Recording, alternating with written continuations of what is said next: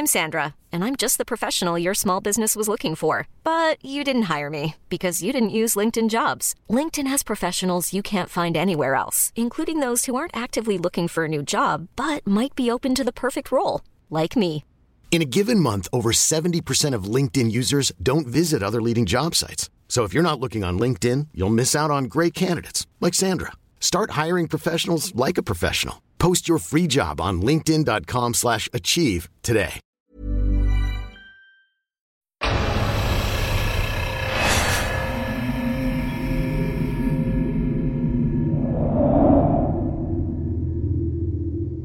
Good day to everyone. Isa ako sa palaging nakikinig sa mga kwento rito.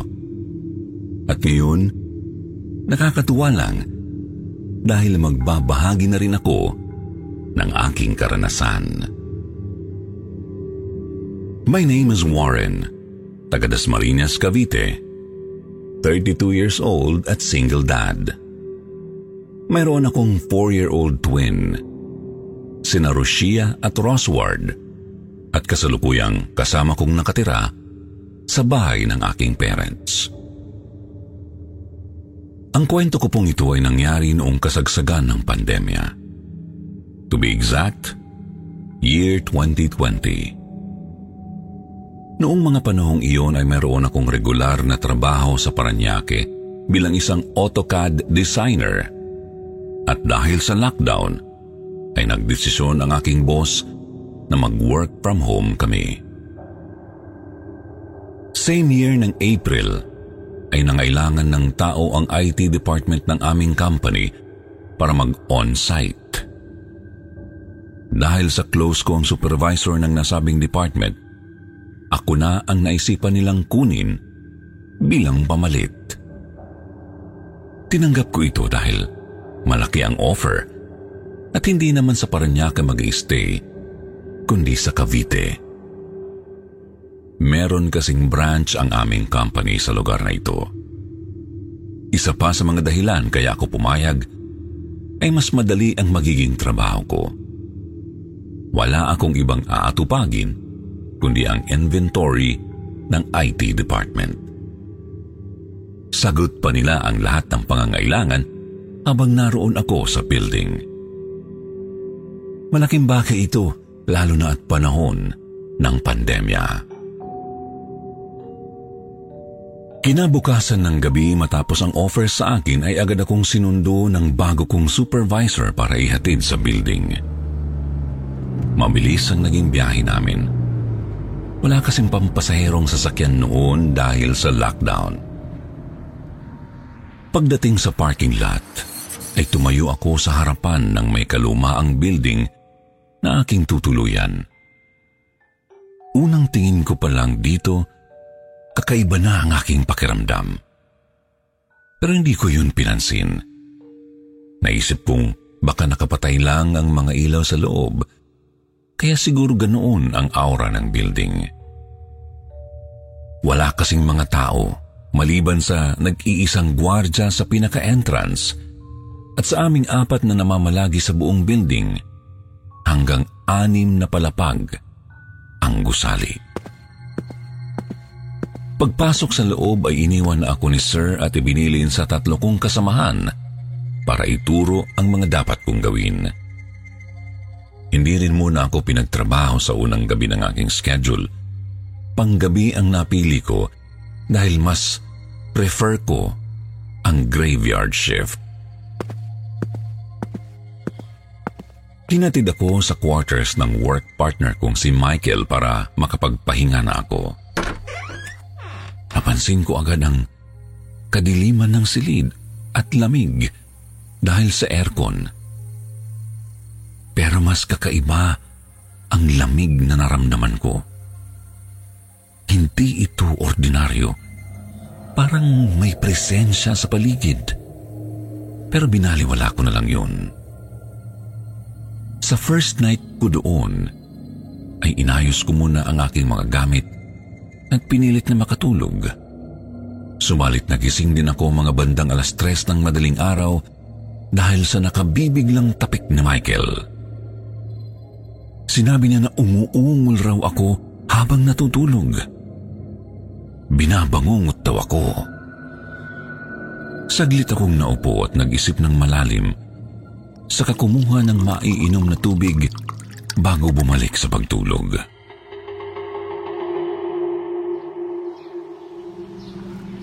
Pangalawang araw ko sa bagong workplace ay iginala ako ni Jeff sa buong building para ipakita ang silid ng mga empleyado. Itinuro niya sa akin ang mga gagawin sa computer kung sakaling mayroong nangyari sa oras ng aking duty. Bukod daw kasi sa pag-check ng inventory, ay kailangan ko rin yung matutunan in case of emergency at bilang bagong team ng IT department. Kahit kasi naka-work from home ang mga empleyado, ay nagagamit pa rin nila ang kanilang mga computer sa opisina sa pamamagitan ng isang device. Habang tinuturuan ako ni Jeff ng mga dapat gawin, ay nakikiramdam naman ako sa paligid. Iba kasi talaga ang aking nava-vibes. Parang may kakaiba sa lugar. Sa tuwing papasok kami sa mga silid, ay may tila ibang presensya kaming kasalamuha. Pagpasok namin sa dulong room sa third floor, nakatapat ng quarters at malapit sa fire exit, biglang bumigat ang aking pakiramdam. Tumingin ako sa paligid hanggang sa mapansin ko ang tila anino sa isang siling na mabilis ding nawala. Bumaling ako ulit sa mga itinuturo ni Jeff pero palingon-lingon pa rin ako sa buong kwarto. Medyo may kalawakan yun kumpara sa ibang napasukan namin mas mabigat din ang pakiramdam kapareho ng sa quarters. Yung pakiramdam na kahit malamig, ay parang pagpapawisan ka dahil sa may kung anong bagay na parang nakapasan sa mga balikat mo na hindi mo maintindihan. Feeling ko nga noong mga oras na yun ay parang lumulubo ang ulo ko. Kakaiba kasi talaga. Parang akong nagsisi na tinanggap ko ang trabaho dahil pangalawang araw ko pa lang eh, parang may kung ano nang gumagambala sa akin. Mahilig ako sa katatakutan pero never kong naranasan ang ganitong takot na parang nanunuot hanggang sa buto. Ang alam ko rin ay wala naman akong special ability o third eye. Kaya nagtataka rin ako kung bakit ramdam na ramdam ko ang bigat sa paligid. Napansin ni Jeff na hindi ako mapakali. Kaya naman nag-aya na siya sa opisina ng mga IT na nasa fourth floor. Matapos niyang ipakita sa akin ang aking pupwestuhang computer at ipaliwanag ang tungkol sa pag-check ng mga inventory at iba pang bagay na may kinalaman sa trabaho, ay dinala niya ako sa CCTV room na nasa same area lang din. Matapos niyang sabihin sa akin na ibinalita ni Michael na binangungot ako kagabi, ay ipinakita niya sa akin ang CCTV footage sa quarters habang ako ay natutulog. Doon ay kitang-kita ko ang aking sarili na tila hindi mapakali sa pwesto ng pagtulog. Nang tingnan ko ang aking hitsura, ay para akong nakikipaglaban sa kung anong hindi makitang bagay na dumadagan sa akin. Hindi natapos doon ang pangyayari. Ilang saglit ay tumigil ang katawan ko sa pagkislot hanggang sa maya-maya pa ay marahang bumaba ang gamit kong comforter na parang may humihila Kasunod noon ay biglang bumuka ang aking mga hita. Kinilabutan ako ng gusto pagkapanood sa CCTV footage dahil para akong may kasama sa silid. At kitang-kita naman na hindi maganda ang ginagawa ng kung sino man yun.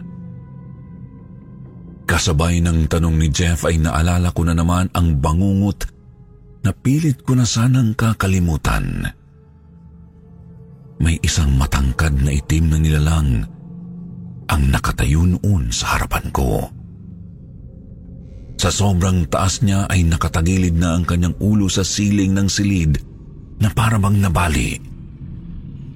Nang makita ko siyang nakatayo sa aking harapan, ay bigla akong parang naparalisa. Maliban sa pagkislot ng aking mata, ay wala na akong maigalaw sa bahagi ng aking katawan. Marahan siyang lumakad palapit sa akin, kaya nagsimula akong makaramdam ng takot hanggang gumapang ang takot na yun papunta sa aking ulo. Pinilit kong kumilos pero hindi ko talaga maigalaw ang buo kong katawan kaya naman nagsimula akong sumigaw ng tulong pero nakagugulat dahil walang lumalabas na boses sa bibig ko dahilan para mas madagdagan ang takot na aking nararamdaman. Mas lalo akong kinilabutan nang hatakin ng itim na lilalang ang comforter na gamit ko. Mas bumilis ang kabog ng aking dibdib hanggang sa naramdaman ko na parang lalabas ang puso sa katawan ko dahil sa sobrang bilis ng pagtibok. Ibinuka niya ang aking mga binti at saka nagsimulang gumapang ng marahan sa aking ibabaw hanggang sa maglapit ang aming mga mukha.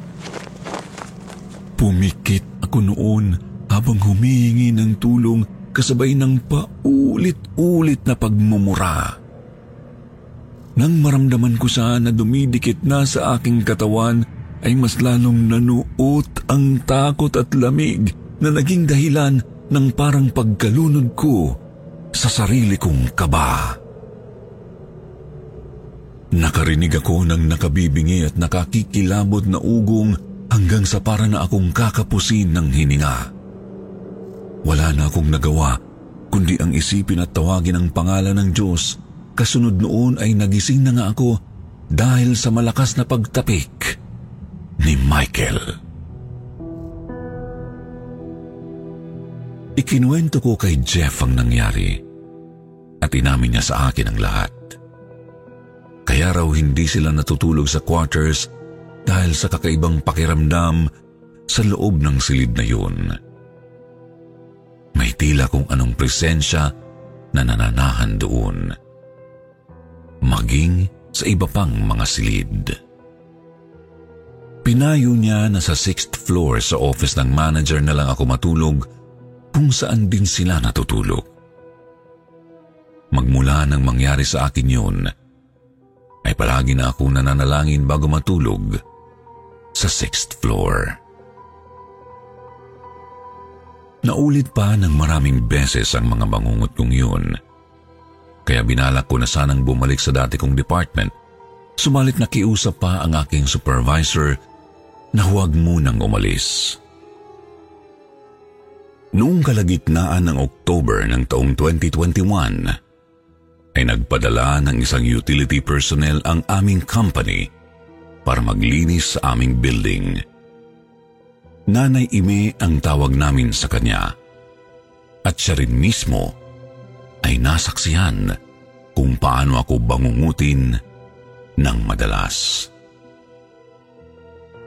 Binigyan niya ako ng rosaryo at ibinigay ko naman yon sa aking kapatid dahil sa isang pangyayari. Hiningi ko rin ang kopya ng CCTV footage para mayroon akong sariling kopya. Subalit nang muli namin itong i-play, ay lumaktaw na lang ang footage sa parte na natanggal na ang comforter ko. Wala na ang parteng makikita kung saan may tila humahatak sa comforter.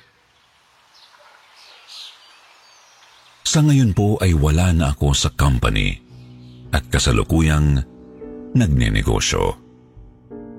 Hindi na rin ako binabangungot katulad noong naroon ako sa building.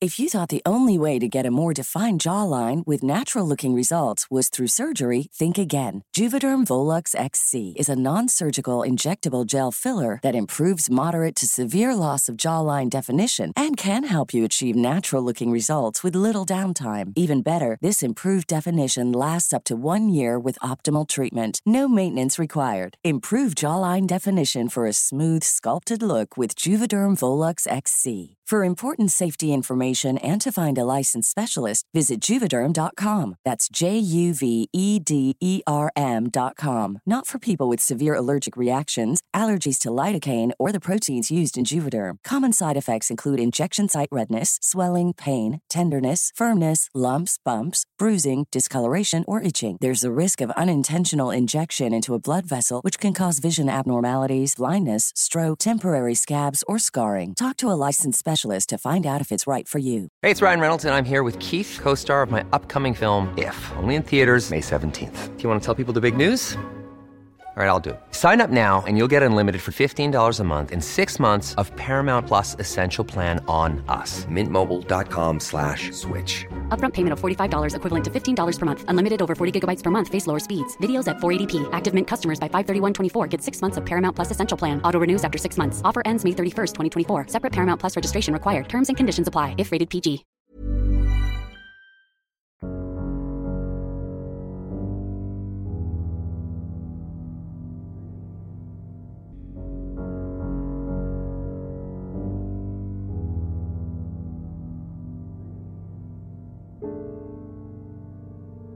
Sunggab.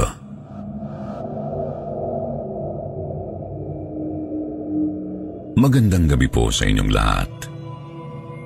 Matagal ko nang gustong sumulat dito para ikwento ang nangyari sa isang condo unit na dati kong pinagjujutihan. Hindi ko maipasa-pasa ang aking liham dahil nahihiya ako sa paraan ng aking pagsulat. Hindi kasi ako ganoon kahusay magsulat ng kwento. Salamat sa aking live-in partner dahil tinulungan niya akong magsulat. Nangyari ang karanasan kong ito noong nakapag-duty ako sa isang sikat na kondominium sa Cavite. Hindi ko na po sasabihin ang pangalan ng kondominium at ang eksaktong lugar para na rin safe. Tawagin niyo na lamang po akong Kalil. Ako po ay tubong Mindanao at may lahing Muslim. Ito po ay totoong nangyari sa akin at kahit kailan ay hindi ko ito makakalimutan. Kapapasok lamang ng taong 2017 noon at katatapos lang ng mga putukan. Eksaktong mag-aalauna ng magpaalam na magbabanyo raw ang isa kong kasamahan na naka-duty. Ang trabaho ko nga po pala ay isang gwardya. Unang experience ko sa pagiging gwardya ay nadistino ako sa kondominium at yun din ang unang pagkakataon na makaranas ako ng kababalagan at katatakutan. Habang nasa banyo ang kasamahan ko na itago na lang natin sa alias kulot, ako naman po ay tumayo sa main entrance para pansamantalang magpahangin. Sumisipol-sipol pa ako habang pabalik-balik na naglalakad. Napahinto ako at napapatingala kapag may pangilan-ngilang fireworks na sumusulpot sa madilim na kalangitan. Walang katao-tao sa paligid. Kahit ang ingay ng mga sasakyan ay hindi ko naririnig. Ang mga tao ay may kani-kaniyang pinagkakaabalahan. Kahit dito sa building namin ay wala akong nakikitang nag-aakyat panaog. Matapos kong makalanghap ng sariwa at malamig na simoy ng hangin, ay bumalik na ako sa information booth kung saan kami nakapwesto. Nanatili akong nakatayo habang nakapangalumbaba at nagmumuni-muni. Isinampa ko lang ang aking kamay sa mahabang desk sa katumanaw sa labas. nag-isip ako kung kailan kaya ako magkakanobya. Napangiti pa ako nang maisip ang katuwang bagay na yon. Pagkatapos ay nagsimula akong mangarap ng gising na kapag nagkaroon na ako ng asawa, ay gusto kong magarbo ang aming kasal. Kahit hindi ganoon kalaki ang sahod ko bilang gwardya, ay pinagmamalaki ko naman ang aking trabaho dahil ito ay marangal. Sumagi rin sa isip ko na hindi magsisisi ang babaeng makakasama ko habang buhay. Ang pagbuo ng mga magagandang pangarap sa aking isipan ay biglang napawi nang may nakita akong nahulog sa tapat ng main entrance. Sa lakas ng kalabog at sa klase ng pagkadinig ko ay tila hindi maganda ang kinahinatnan ng nahulog na kung ano o kung sino ito. Hindi agad ako nakakila sa sobrang pagkabigla. Sumagi kasi agad sa isipan ko ang nakasusulasok na kalagayan kung sino man ang nahulog. Kung sakali rin ay yun ang unang pagkakataon kong makakakita ng patay na katawan na hindi pa maganda ang kinahinatnan. Matapos ang kung ano-anong hindi magandang naisip ko noong oras na yun, ay naglakas loob na akong lumapit sa main entrance para tingnan kung sino o ano ang nahulog. Katulad ng inaasahan ko na, hindi ko ipaliliwanag ng detalyado pero hindi talaga maganda ang kinahinatnan. Muntik pa nga akong maduwal pagkakita sa patay na katawan ng isang babae. Magraradyo na sana ako para sa emergency nang walang ano-ano'y bigla akong ginulat ni Kulot. Minura ko talaga siya ng ubod lakas dahil sa kanyang ginawa at pagkatapos ay itinuro ko sa kanya ang patay na katawan. Subalit, wala na yun doon. Nagulat din ako sa mga nangyari at pinaglaban ko talaga kay Kulot ang tungkol sa nahulog na babae. Matapos niya akong tawanan, ay tinapik niya ako't sinabihang magkape muna. Hindi na ako umalma pa dahil kahit ako ay naguguluhan sa nangyari. Habang nasa dining area, ay iniisip ko kung namamalikmata lang ba ako sa aking mga nakita?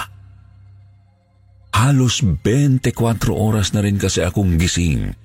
Kaya siguro, kung ano-ano na ang aking nakikita. Dahil sa pagkabalisa ko, ay nagtungo muna ako sa banyo para maghilamos at mag-ayos ng sarili. Itinapon ko na lang din ang kape dahil lumamig na ito. Maya-maya pa ay tinawag na ako ni Kulot dahil magro-roving daw siya sa area. Nanatili naman ako noon sa front desk para mag-antabay. Mabilis na lumipas ang mga oras, bumalik na naman ako sa pagmumuni-muni tungkol sa gusto kong mapangasawa. Saglit kong nakalimutan ang nangyari kanina hanggang sa sumapit ang alas tres ng madaling araw. Sumilip ang karilyevo ko at nagsabi na mag-aayos lang siya saglit habang ako naman ay inaayos ang mga logbook sa desk at naghahandang mag-time out nang walang ano-ano'y nadinig ko na naman ang malakas na kalabog. Mabilis akong napalingon sa main entrance at katulad ng nangyari kaninang alauna ng madaling araw, ay kitang-kita ko ang patay na bangkay ng isang babae na nahulog mula sa mataas na palapag ng kondominium. Naistatwa na ako sa pagkakataong iyon habang nakatingin lang sa bangkay. Nagtanong din ako sa aking sarili kung paano na naman ito nangyari. Nabalot ako ng maraming katanungan sa mga kababalaghang nangyari noong mga oras na yun. Marahan kong kinusot ang aking mga mata Subalit, nanatili ang patay na katawan kaya binalak ko ng magradyo para sa emergency. Habang nagraradyo ay hindi ko inaalis ang aking tingin sa patay na katawan ng babae. Hindi rin ako umaalis sa aking kinatatayuan. Ang totoo ay nagsimula na ang kaba sa aking dibdib kaya ayaw halos kumakbang ng aking mga paa. Hindi ko kasi inaasahan na mangyayari ito sa aking trabaho. Habang nakatingin ako sa bangkay, ay bigla itong gumalaw. Nanlaki ang mga mata ko nang makita yun. Mabilis din akong napaatras hanggang sa mapasandal sa gilid ng front desk kaya hindi na ako nakakilos pa. Muli na namang kumislot ang patay na katawan at pagkatapos ay marahang nagtunugan ang mga buto nitong bali-bali na. Nang masaksihan ko yun ay kumabog na ang aking dibdib sa kaba. Kinain ako bigla ng takot at damang-dama ko sa aking katawan ang mga balahibo ko na nagtaasan. Sa sobrang takot pa nga ay nabitiwan ko ang aking radyo kaya hindi ko nasasagot ang tugon ng nasa kabilang linya. Takot na takot kasi ako habang nakatingin sa patay na katawan na bigla nilang gumalaw-galaw. Sa sobrang sindak ko ay pasandal akong napaupo sa gilid ng front desk. Nakakahiyamang aminin ay napaiyak ako at kamuntikan ng maihi sa sobrang takot na nararamdaman ko. Mas lalo akong nataranta nang biglang gumapang papalapit sa akin ang bali-baling katawan. Hindi ko maatim tingnan ang duguan na katawan ng babae at lasog-lasog niyang katawan. Kaya naman, napapikit na lang ako at nanalangin matapos na ang lahat ng ito. Nang maramdaman kong nakakapit na ang babae sa aking paanan, ay napadilat ako. Kaya naman, nakita ko kung papaano niya ako sinunggaban na parang ikukulong sa bali-bali niyang katawan. Dahil doon, ay muli akong napapikit at napahiyaw ng ubod lakas. Namalayan ko na lang na nasa harapan ko na si Kulot kasama ang aming mga karilyebo. Napatakbo naman ako sa locker room at kaagad nag-ayos ng aking mga gamit. Hindi na nila ako tinanong kung anong nangyari dahil kahit ako ay hindi ko rin alam ang isasagot kung sakaling magtanong nga sila. Ilang araw ang nakalipas ay kinausap ko ng aming head at pinayuhan na magpahinga muna ng ilang araw. Nakita kasi nila sa CCTV footage ang mga kakaiba kong ikinikilos na kahit ako, noong mapanood ko ang kuha, ay para akong tanga na nag-iiyak sa sulok. Sa totoo lang ay napasama pa ang nangyari sa akin dahil napagkamalan pa akong gumagamit ng bawal na gamot.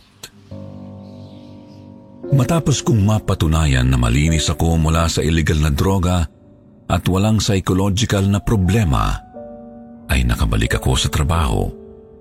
Pero tuwing umaga na ako pinagjuduty. Nang muli kaming magkausap ni Kulot matapos ang matagal na hindi namin pagkikita, ay nagkwento siya sa akin. Ayon raw sa kwento-kwento, noong itinatayo pa raw ang kondominium, ay minsang nagdala roon ang mga construction workers ng babaeng mapagtitripan hanggang sa mahulog na nga ang babae at namatay. Marahil yun daw ang nakita ko ayon kay Kulot. Totoo man ang nangyaring yun o hindi, ay isa lang ang sinisiguro ko.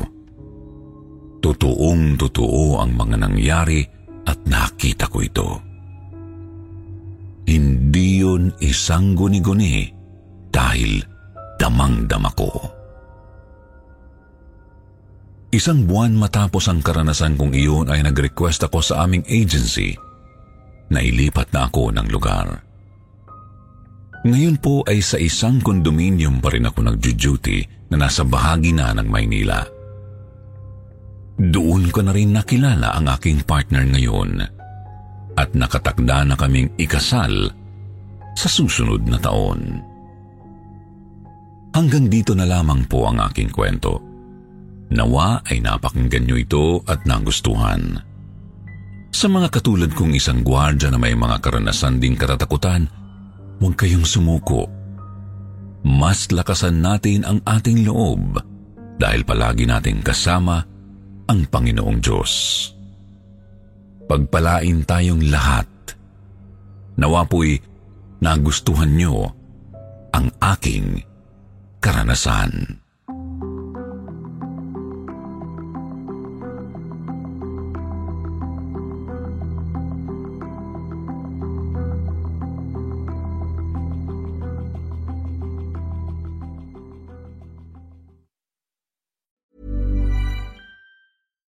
When you make decisions for your company, you look for the no-brainers. And if you have a lot of mailing to do, stamps.com is the ultimate no-brainer. It streamlines your processes to make your business more efficient, which makes you less busy.